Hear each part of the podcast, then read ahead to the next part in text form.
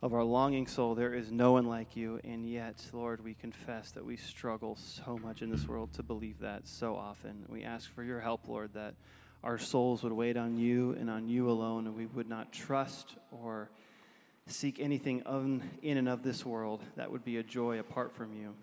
Help our hearts even now. Amen. Please be seated. Amen. Amen. Well, we sing, May all my days bring glory to your name. What a prayer. What a plea. I want everything that I do to bring glory to God. What is the biggest thing that's standing in the way of that prayer being answered? It would be us taking glory for ourselves. And we looked at this last week in Daniel chapter 4 of what happens when somebody exalts themselves above God, trying to take his place, trying to say, I've done these things. We looked at Nebuchadnezzar and how he says uh, the, the slogan of pride I did this by my power and for my glory, by and for, the slogan of pride.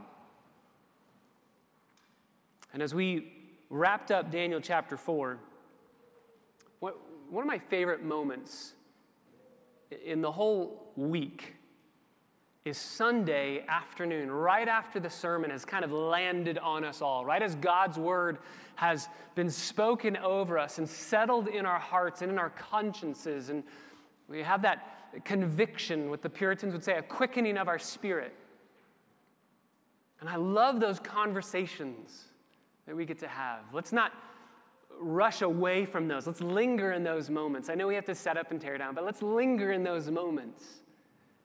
Because God's doing something after His word has landed on our hearts. And last week, as the topic of pride just landed on our souls, I had so many conversations with you.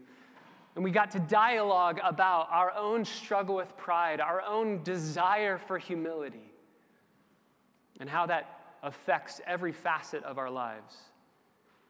And in going through that, I had conversations with you and just started thinking through would it be appropriate, would it be wise to take a little bit of a detour? We ended chapter four last week in Daniel. We ended Daniel 4. It was great. We're able to kind of put a, a bookend on that chapter. And before we go into Daniel chapter 5, which is a whole separate issue, a whole separate story, I thought it would be appropriate and wise to, to settle into this topic of pride and humility. The reason why, not only because of last week and how affected we seem to be based off of God's word and how it landed in our souls, but also the reality of looking ahead into the future as a church. What's the greatest threat and danger to our church family? If I were to ask you, what's the greatest threat and the greatest danger to us as a church?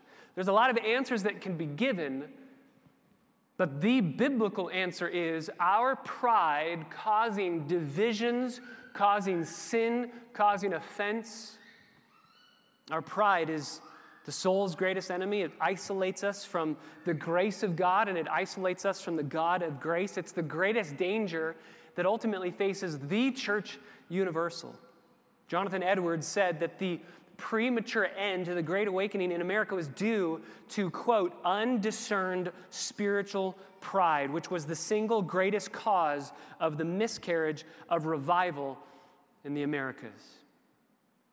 Pride undermines unity. Pride causes divisions. It grows factions. It fosters bitterness. It keeps us from serving and ministering to one another the way that God commands. Pride brings down leaders. Proverbs 13 and Proverbs chapter 16 says it goes before destruction. One pastor says it this way pride ruins pastors and churches more than any other thing. It is more insidious in the church than radon in the home. We can so easily busy ourselves with ministry and service, and yet our hearts begin to creep into that slogan of I'm doing this by my power and I'm doing this for my glory, for my fame. If we live that out as a church, living by our strength, by our power, and for our glory, our church will fall apart.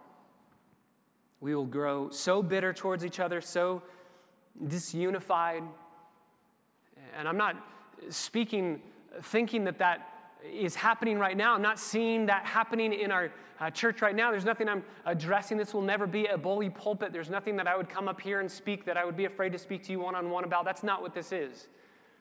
This is after looking at Daniel chapter 4 and seeing the danger of pride and realizing we need to safeguard ourselves against that. If we're going to live out what we just sang, may all my days bring glory to your name, we need to live with humility before the King of Kings. If I could ask the Lord to do anything in our church, it would be that we would glorify Him as we live in community by being wonderfully unimpressed by ourselves. I, I, want us to be wonderfully unimpressed by ourselves. I want us to be radically impressed by Jesus and completely unimpressed by ourselves. There needs to be an emphasis on humility in church leadership, as our brother Ricky prayed for this morning. There needs to be an emphasis on holy hatred for pride that creeps up in every facet of our church family. And so, my question this morning that I want to tackle over the next two Sundays, we're going to do a little bit of a detour from Daniel chapter 5. We're going to get back into that later, but I want to detour just a little bit for the next two Sundays. And I want to ask the question how can we grow a holy hatred for pride? How can we destroy it in our hearts? How can we cultivate humility? And why is it imperative that we do that? And to answer that question, we are going to turn to 1 Peter chapter 5. So if you have your Bibles, turn with me to 1 Peter chapter 5. 1 Peter chapter 5 gives us a gracious warning and a precious promise of how to fight pride, and cultivate humility. Let's read together 1 Peter chapter 5 verses 1 through 11. Peter writes, "Therefore I exhort the elders among you as your fellow elder and witness of the sufferings of Christ and a partaker also of the glory that is to be revealed." Shepherd the flock of God among you, overseeing not under compulsion, but willingly according to God, and not for dishonest gain, but with eagerness, nor yet as lording it over those allotted to you, but being examples to the flock. And when the chief shepherd appears, you will receive the unfading crown of glory. You younger men, likewise, be subject to your elders, and all of you, clothe yourselves with humility toward one another, because God is opposed to the proud but gives grace to the humble. Therefore, humble yourselves under the mighty hand of God, that he may exalt you at the proper time, casting all of your anxiety on him because he cares for you. Be of sober spirit, be watchful. Your adversary, the devil, prowls around like a roaring lion seeking someone to devour, but resist him, firm in the faith knowing that the same experiences of suffering are being accomplished among your brethren who are in the world. And after you have suffered for a little while, the God of all grace, who called you to his eternal glory in Christ, will himself restore, strengthen, confirm, and ground you. To him be power forever and ever. Amen. Father, we ask that that would be what would take place in our church family.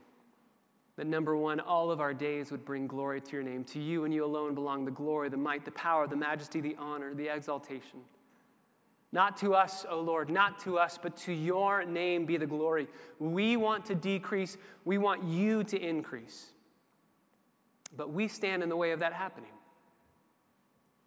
Our sinful pride stands in the way. So, Father, we ask that you would bring about, number two, what Peter says in this text, that we would clothe ourselves with humility,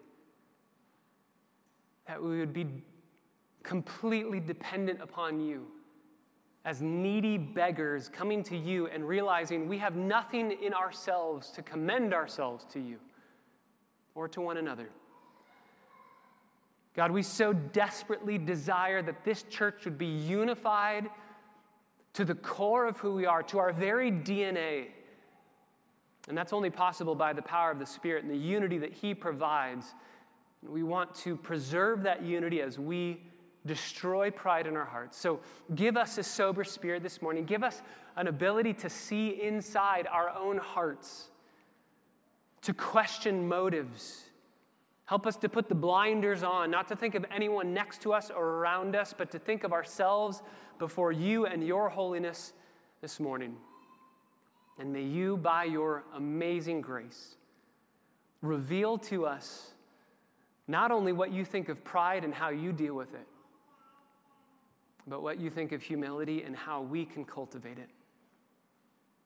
Holy Spirit, we pray that you would open our eyes this morning to behold wonderful things from your law. Teach us. We pray in the name of Jesus, our Savior. Amen. First Peter is a book written by Peter, uh, written from Rome around 64, 65 AD. Peter's writing to churches that were scattered throughout the area that we would now call Turkey. Persecution had begun to accelerate across the Roman Empire because of Nero's accusation of the Christians burning Rome. So Peter's writing to dear brothers and sisters scattered in that region who are beginning to experience hostility. And the whole theme of this letter, even as you saw towards the end of it, uh, at the end of chapter 5 of what we read, is how to stand firm in the midst of suffering. Its purpose was and still is to teach believers, to teach Christians how to stand firm in the midst of persecution, suffering, and hostility. And in chapter 5, Peter discusses the relationships that are found in the context of the local church that's striving to live out holiness in the midst of hostility. Verses 1 through 4 deal with the elders and how the elders are to treat the church members. And verses 5 through 11 transitions from the elders and from the leaders of the church to the members of the church with that little connecting word, likewise. Verse 5 You younger men, likewise be subject to your elders. And then this transitions to speaking to the whole church. Peter's now speaking to the entire church. And as he does so, he gives a main proposition in these verses that's clearly seen, that's clearly identifiable. And it's in verse 5 God is opposed to the proud, but gives grace to the humble. That's a quotation from Proverbs chapter 3, verse 34. And he's using, Peter's using that quote and framing it with three imperatives that are standing around it. You can see the three imperatives and how they hinge on that proposition. So you can see verse 5 you younger men, likewise, be subject. There's imperative number one be subject to your elders. And then all of you, uh, imperative number two, clothe yourselves with humility. So there's two imperatives. And they're grounded in because or for God is opposed to the proud. So do these two imperatives because of this main proposition. And then verse 6 starts with, therefore, because verse 5 is true, because of this imperative being true or this proposition being true, now, therefore, humble yourselves under the mighty hand of God. So we have three imperatives be subject, clothe yourselves, humble yourselves, that all hinge on that verse in, third, in verse 5, that proposition, God being opposed to the proud, but giving grace to the humble. So, what I want to do this morning is look at just that hinge and then we'll look at those three imperatives, Lord willing, next week. And as we look at that quotation from Proverbs 3, verse 34, I want us to ask three questions this morning, and Lord willing, we will answer them biblically as we go through this text. Three questions. Question number one What is pride? How could we define it? What is pride? Question number two Why is pride so dangerous? Why is it so dangerous? Why is it so deadly? And question number three how does God deal with prideful people? You can answer all of these based off of our sermon last week in Daniel chapter 4, looking at Nebuchadnezzar. But I want to drill down deeper into this issue. So let's take these three questions one at a time. Number one, what is pride? What is pride?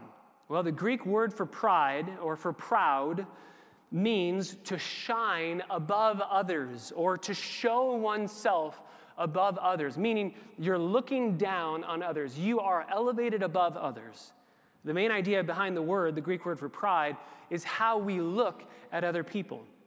The picture of the word is that we are looking down on everyone else. So it's uh, another way we could define it is pride is seeing yourself as the standard against which everyone else should be measured. That's the way that pride expresses itself with human relationships. But pride also has an aspect of our relationship with God.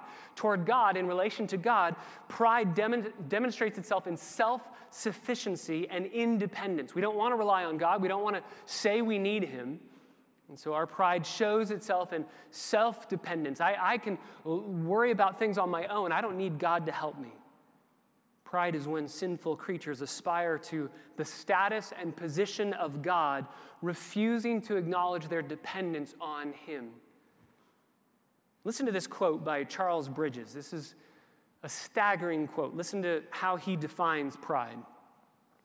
Pride lifts up the heart against God, it contends for supremacy with Him.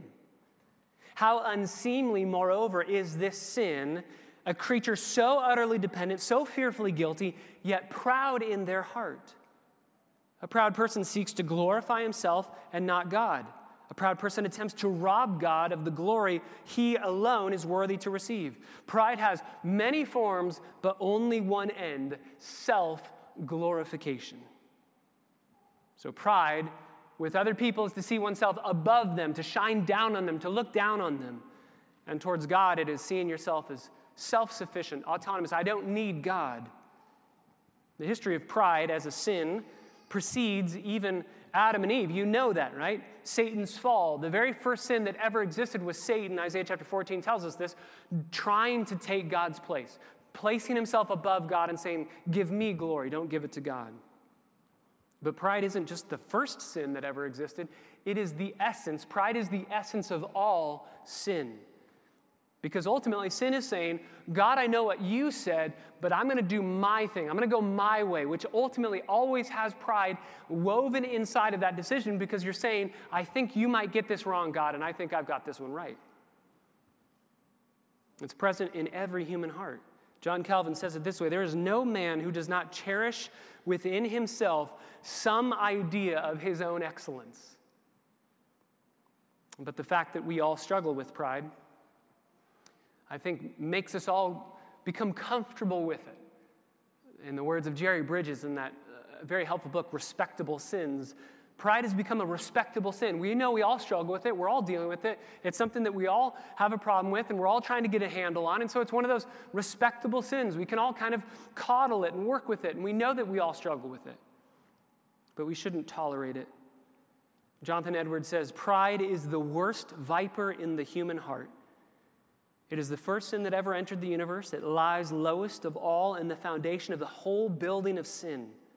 It's the foundation of every sin that we commit.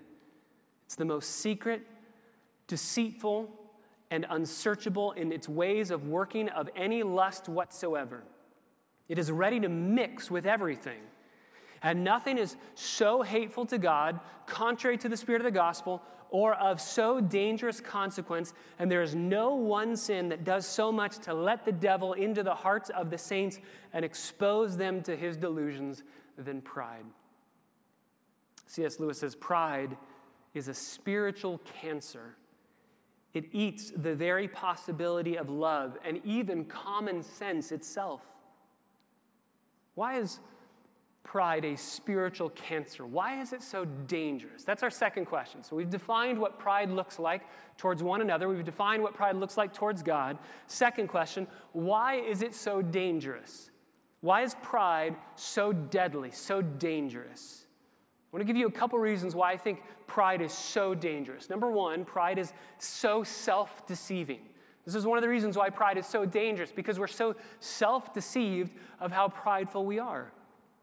We are usually much more perceptive of pride in other people than we are in ourselves. And when it comes to evaluating ourselves, we, we typically cheat. We typically have this subtle uh, cheating device in ourselves where we say, oh, we're not really that prideful. We all have a more inflated view of ourselves than we should. And if you doubt that, if you doubt that we all have a more inflated view of ourselves, we all estimate ourselves way better than we actually are. If you doubt that, let me just test it really quickly, okay? American Idol. Now, hear me out. Have you guys ever seen this show? Sometimes they have really good singers and they make it and they get a record deal. And then there are these people that go on and they stand in front of the judges, and the judges say, What do you want? And they say, I want to be the next American Idol. My family tells me I'm good, my friends tell me I'm good. And then they open their mouth and they sing. I don't think we could call it singing what they do. It sounds more like a whale dying. And you hear them and you realize they think that what's coming out of their mouth is angelic and beautiful. They're self deceived. This is what pride looks like. This is what happens. And I think American Idol is compelling evidence that the human race has a knack for self deception and wishful thinking in our own abilities. We think that we're way better than we actually are. Another test. Let's imagine that I gave a quiz. Just have a piece of paper, I give it out to everybody, everybody grabs a piece of paper. And I want you to rate yourself in the following areas as either above average in our church or below average in our church. So I'm going to give this test to everybody. We're all going to have a piece of paper, and I want you to say, are you either above average in the these areas or below average in these areas, comparing yourself to everyone else? So, are you above average in honesty, work, work ethics, basic intelligence, and your morality?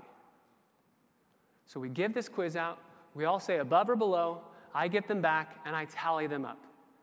How much you want to bet that when I get those tallies, we have more people that are judging themselves as above average than we do below average, right? It's going to show that we all estimate ourselves better than we actually are. And so we're going to say, you know what, I am above average in that department. I'm above average in that department. We compare ourselves to others, we judge others, we shine down on others. And then when we see those quizzes and we see those test scores, we realize wait a second, if we're going to split this 50 50, right, average is in the middle, we have to have half above, half below, and more than half are above, thinking that they're better than they actually are. We don't believe that we really are that bad.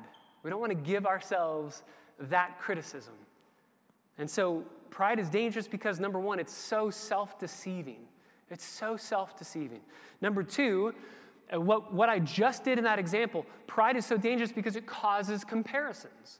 Pride is so dangerous because it causes comparisons. We know that we shouldn't look down on others around us. We see that as ultimately a small sin, though. We know we shouldn't be doing it, but since it's a respectable sin, all of us do it. We don't really see it as that big of a deal.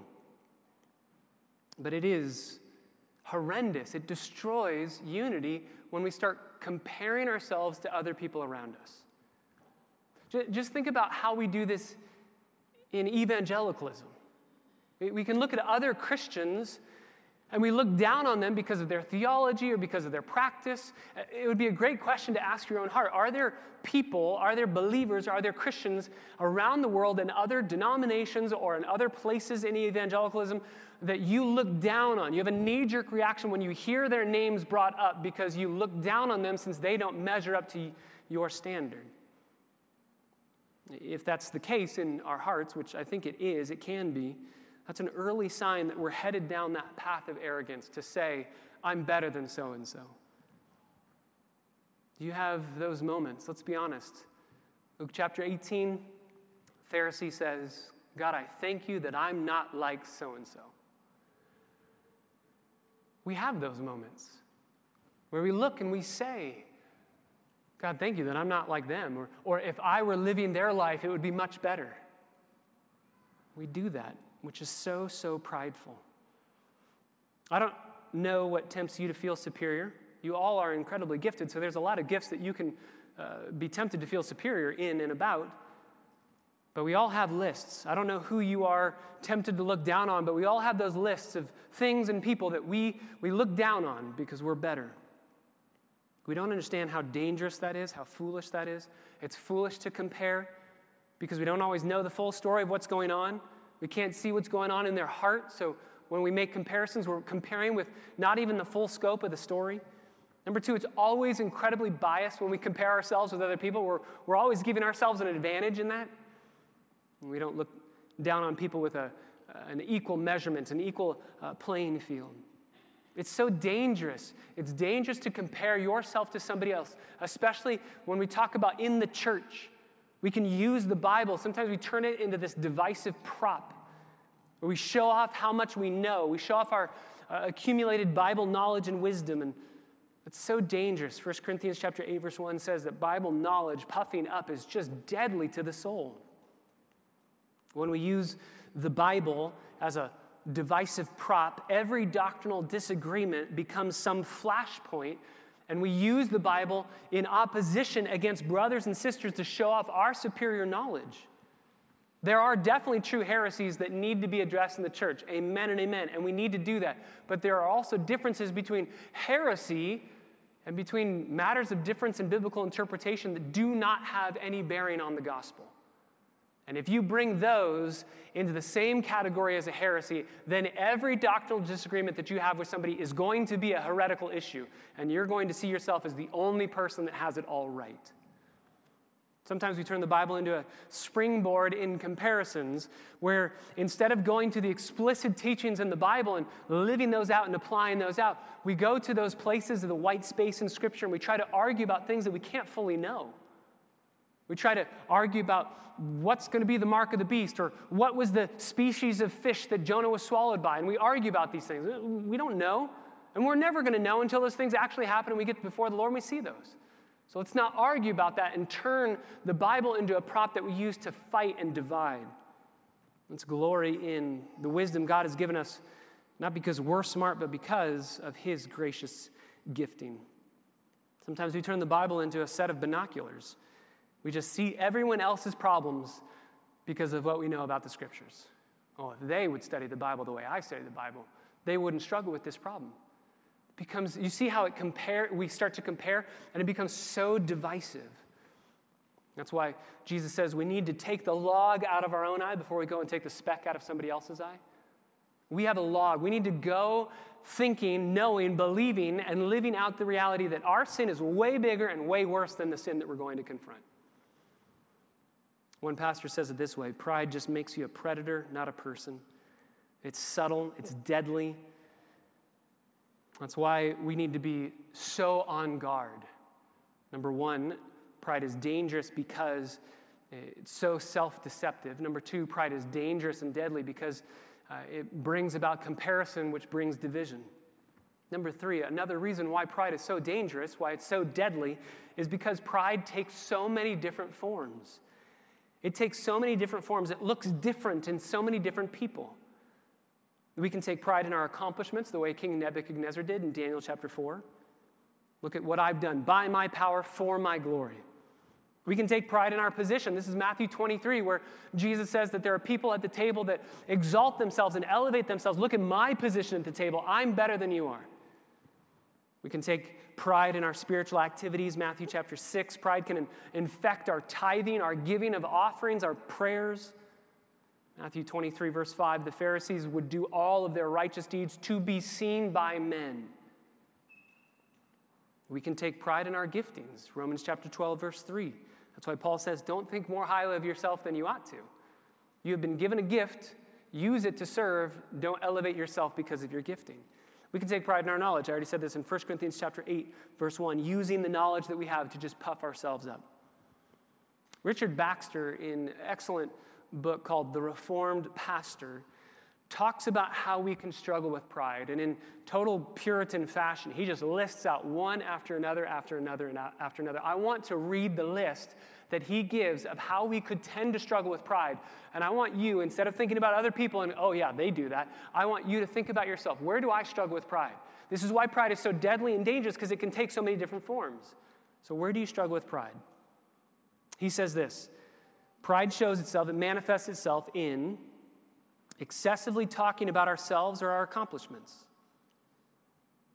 comparing our gifts, talents, jobs, education, and even our ministries against those of others expecting that people will serve us because of the position that we hold, acting like the resident authority on every topic, being easily offended when things don't go your way, seeing yourself as superior to others and your views more practical than theirs, seeing your experiences as being more valuable than others, being critical of the sins of others while you tolerate your own, impatience by the slow progress of others around you expecting everyone to agree with your position on doctrine and theology, resisting and refusing all criticism, catering to people of wealth and prominence, forcing our own agenda in the church, envying the gifts and opportunities and reputations of others.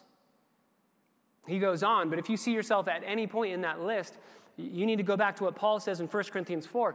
What have we been given that was not a gift? What do we have that we didn't receive?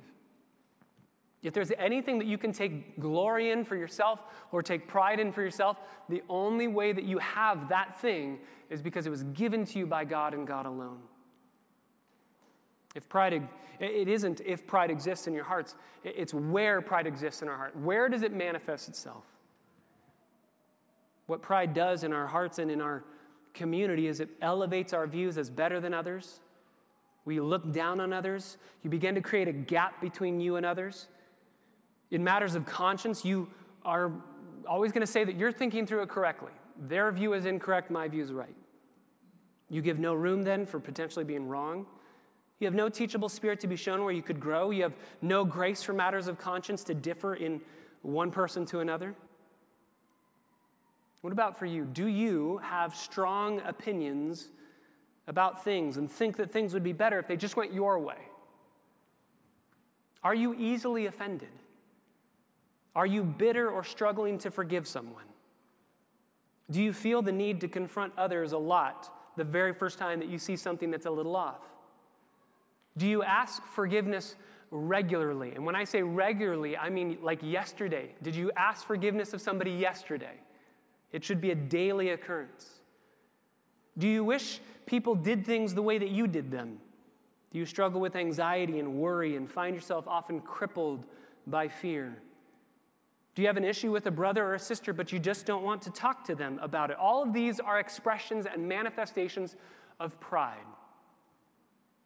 We are all prideful people. It's a deadly disease that permeates every single one of our hearts. So, why is pride so dangerous? It's dangerous because it's so self deceiving. It's dangerous because it causes comparisons and divisions. And it's dangerous because it takes so many different forms. It manifests itself in so many different ways. That leads to our third question. So we asked number one, what is pride? Number two, why is it so dangerous? Finally, number three, how does God deal with prideful people? What does God do as he sees prideful people? And you can answer that according to Daniel 4 he turned Nebuchadnezzar into an insane man. You are acting beastly, I will turn you into a beast. How does God deal with prideful people? Well, Peter answers it. Verse 5, 1 Peter chapter 5, verse 5. You younger men, likewise be subject to your elders. All of you clothe yourselves with humility towards one another because God is opposed to the proud God is opposed to the proud. That word opposed in the Greek is a military word. It means to take up arms against an opponent.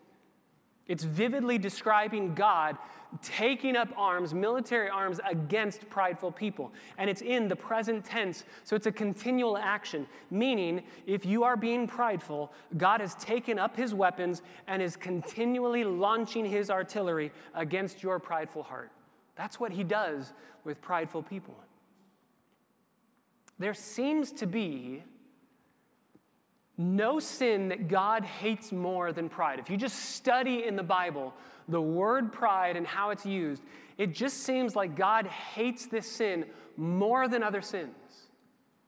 Let me show you just one. Go to Proverbs chapter 6. Proverbs chapter 6.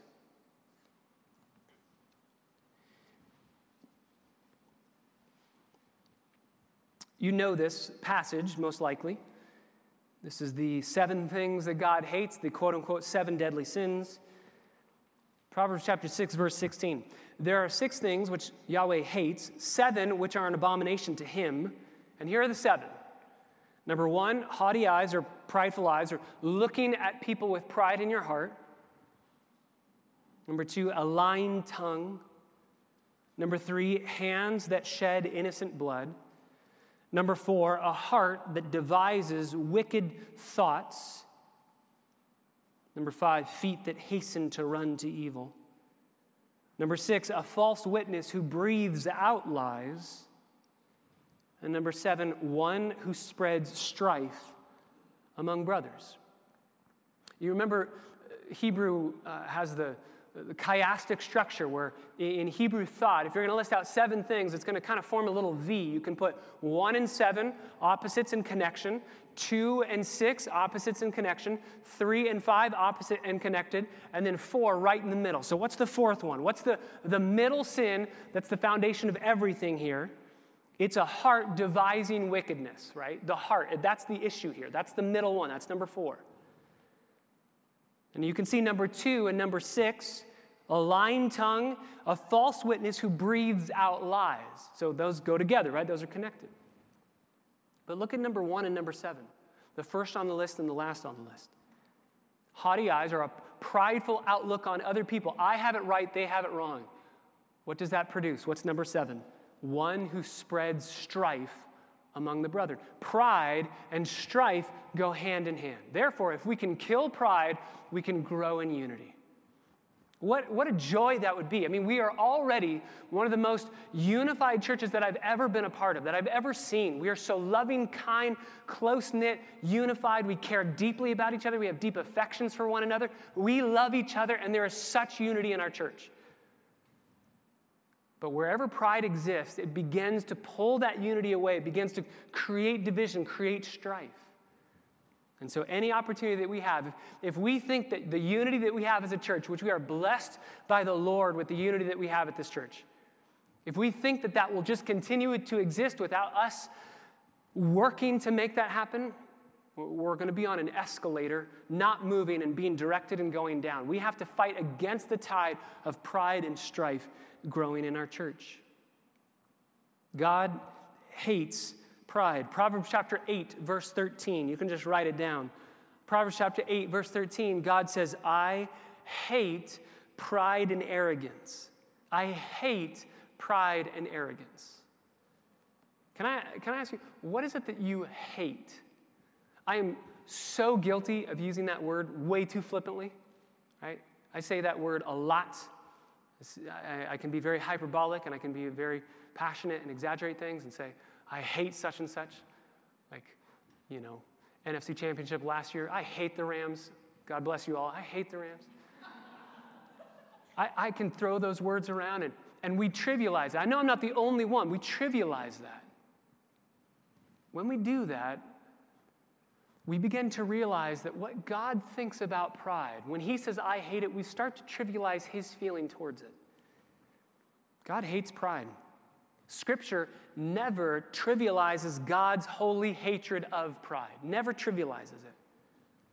And I, I can promise you that regardless of whatever you hate, and not even the trivial, silly things that we know that we don't actually hate, whatever you really hate, deeply hate, and should be hating, right? The, the sin that we see in ourselves. I promise you that you and I hate nothing the way that God hates pride. God hates pride. Uh, Proverbs chapter 16, verse 5. Everyone who is proud in heart is an abomination to the Lord. Assuredly, he will not go unpunished. Isaiah chapter 2, verse 12 The Lord of hosts will have a day of reckoning against everyone who is proud and lofty, and everyone who is lifted up, so that he may be abased. This is actually part of what it means to be God, to humble people that exalt themselves. If you remember Job chapter 40, God is saying, Can you be like me, Job? Can you do the things I do? Can you know the things I know? Can you act the way I act?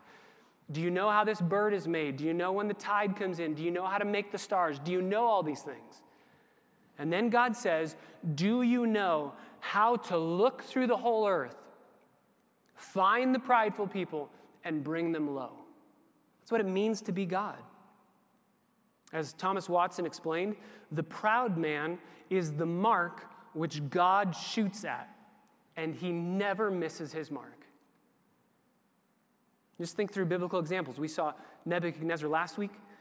Think about King Uzziah. You remember Second Chronicles chapter 26. This is also seen in Isaiah chapter 6. In the year that King Uzziah died, he reigned for 52 years. We know how he died. He died with leprosy, he died with a, a deadly disease, but we also know why he died that way.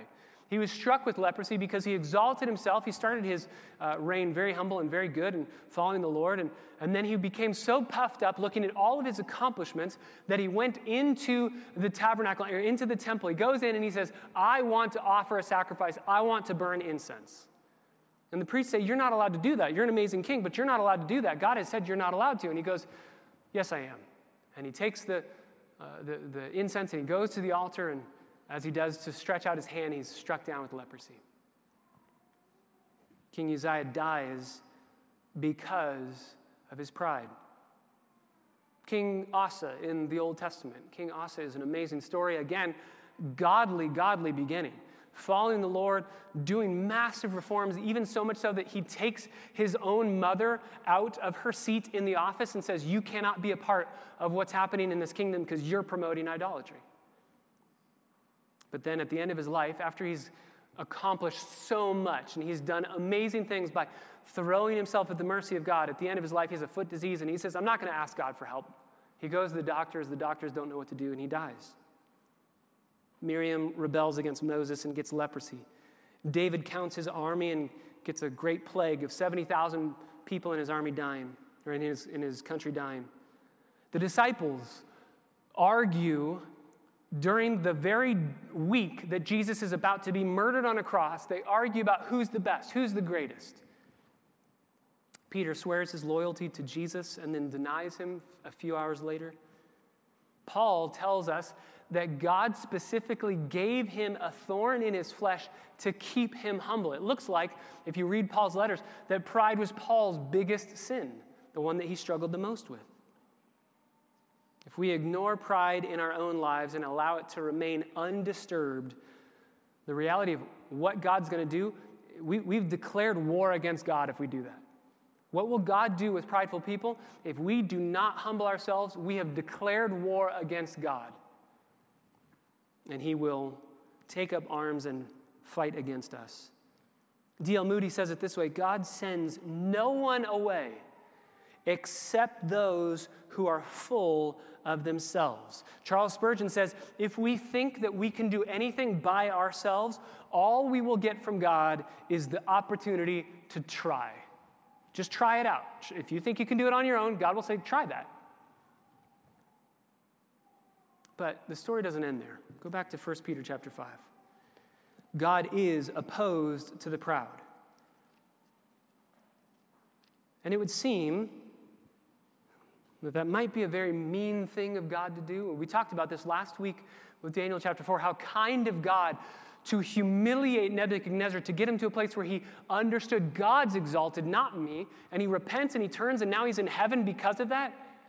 If you were to ask Nebuchadnezzar, do you think that God treated you a little bit too harshly when you were on the earth and you had pride in your heart? I mean, come on, that's a sin that all of us struggle with. Do you think that God just a little bit too judgmental, a little bit too harsh in his punishment? Nebuchadnezzar would stand here today and say, Oh no, I am so grateful that God humiliated me in this life while I still had breath so that I could turn to Him, trust Him, repent, humiliate uh, in, in humiliation, humble myself before the Lord, and let Him exalt me in due time. If it hadn't been for God acting, Nebuchadnezzar wouldn't be saved. So, God in His grace says, I will be opposed to you so that I can wake you up, so that you can see your own pride. But Peter doesn't end with just the reality that God's going to take up arms against us. 1 Peter chapter 5 verse 5 God is opposed to the proud, but he gives grace to the humble. He gives undeserved, unmerited favor to those who say, I can't merit it. I can't deserve it, right? It's not like humility is a qualification like, look, I'm being humble, give me grace. It's going before the Lord saying, I have nothing to give you. That's humility. This is Matthew chapter 5, the Sermon on the Mount. Blessed are the poor in spirit. I am bankrupt in my soul. I've got nothing. You're turning out the insides of your pockets in your soul to say, I've got no money to offer. I've got no goodness to offer. It's dependence, it's sorrow, it's repentance. We could say it this way Blessed are the desperate because they get the kingdom of heaven. Blessed are those who say, I've got nothing. Those are the ones that God is gracious towards. A.W. Pink says, God, uh, grace is the favor of God to those who not only have no positive deservings of their own, but also who are thoroughly ill deserving and hell deserving. Augustine says, For those who would learn God's ways, humility is the first thing, humility is the second thing, and humility is the third thing. And Martin Luther says, It is God's nature to make something out of nothing. That's why he cannot make anything out of him who is not yet nothing. That is so important for us to hear this morning. God will not make anything out of us who think that we are something. That's why I say, go back to the beginning. I hope that we are wonderfully unimpressed by ourselves. We've got nothing to offer. Anything good in me, it's all of God. Anything bad in me, that's all of me. I've got nothing to offer. And so if you're ever encouraged or edified by one another, you just point to the Lord and say, Praise the Lord for that, because that's not of me, that's of God. Humility is essential. And what we'll do next week, uh, Lord willing, is we will dive into how to cultivate humility. We have seen what pride is biblically. We've seen why it's so dangerous to our souls, and we've seen how God responds to it. He hates it and he fights against prideful people. Next week, we will look at how to cultivate humility. That's what we want. But before we end, if you get to the end of uh, our time here this morning and there is no hope given as to where's the first step, just give me one step. I would say this, and we sang it already this morning. Jesus paid it all. Jesus did it all. You and I have done nothing. Martin Luther would say the only thing that we offer in the gospel and at the cross is the sin that makes it necessary. That's all that we have to offer. So, if you want to begin cultivating humility in your own, your own heart this morning, we're going to talk very practically next Lord's Day. But this morning, just generally speaking, run to the cross. Run to the cross. John Stott says, far from offering us flattery, the cross undermines our self righteousness, and we can stand before it only with a bowed head and a broken spirit. D.A. Carson says, How can anyone be arrogant when he stands next to the cross? John Stott says again, every time we look at the cross, Christ seems to be saying to us, I'm here because of you. It is your sin that I am bearing. It's your curse that I am suffering. It's your debt that I am paying. It's your death that I am dying. Nothing in history or in the universe cuts us down to size like the cross. All of us have inflated views of ourselves, especially in self righteousness, until we have visited a place called Calvary. It is there at the foot of the cross that we shrink to our true size. So, my prayer for us as a church family is that we would always go to Calvary. That's why we sing so many songs about the cross. That's why we always go back to the cross every sermon to remind us we are on equal playing ground. We are on level ground at the foot of the cross. And it's all bloody at that ground at the foot of the cross because of our sin. Nobody here needed more blood from Jesus because they're more sinful than others. God, in His grace, has unified us together as a family not because of anything that we've done, but all because of His amazing grace. So, as John Owen says, fill your affections with the cross of Christ, and there will be no room for sin. Glory in the cross. Glory in how Jesus has loved you, not because of your performance uh, with Him. He didn't love us while we were doing amazing and says, Hey, I want you on my team. What does Romans tell us? He loved us while we were His enemies, while we were yet sinners. Ephesians says he loved us while we were dead in our trespasses and sins. We had nothing we could do to offer any goodness of our own, and he loves us. So then we can't turn around to other people knowing that we've been loved that way. We can't turn around to other people and say, yeah, but I need you to perform so that I can love you because I'm better than you. I'm, I'm shining down above you. I'm, I'm, I, I'm in a better category with better gifts, with better knowledge, and so you need to perform and then I'll love you. No, no, no. How, how dare we do that when we've been forgiven by Jesus Christ at the cross? Martyn Lloyd-Jones says it this way, and we'll end here. There is only one thing that I know of that crushes me to the ground and humiliates me to the dust and that is to look at the Son of God and especially to contemplate his cross. When I survey the wondrous cross on which the Prince of Glory died, my richest gains I count but loss and pour contempt on all my pride. Nothing else can do that. When I see that I'm a sinner, that nothing but the Son of God on the cross can save me, I'm humbled to the dust. Nothing but the cross can give us this spirit of humility. So let's run to the cross together. Let's run to the cross right now as we sing. Let's run to the cross as we speak with one another. Let's own our sin. We have been forgiven by the King of Kings and the Lord of Lords and the God of the universe. We've been forgiven by Him through Jesus Christ. So let's walk humbly to others, knowing our debt has been paid in full. We're not going to hold anybody's debt against them, knowing that He has forgiven us so much. And let's run time and time again, over and over and over again. Let's run back to the cross. Let's stay there. Let's never leave. And let our attitudes be informed by the grace of Jesus Christ and his amazing love for us at that cross. Father, we thank you so much for the cross that levels us, as Martyn Lloyd-Jones says. It humbles us to the dust, it humiliates us what you did to Nebuchadnezzar. Our, our Heavenly Father, you did that, you did that penalty, that punishment to your Son so that we wouldn't have to go through that. So that as we look at Jesus and we look at Him being penalized and Him being punished for our sin, it would wake us up. It would stir our affections. It would level us. God, I pray that this morning pride would just be sucked out of this room that we would even go, that your spirit would prompt us to go wherever there may be some aspect of pride in our hearts towards one another that may have caused division, may have been self deceiving, may have been uh, in that comparison game of saying, I'm better than you. God, may we go now.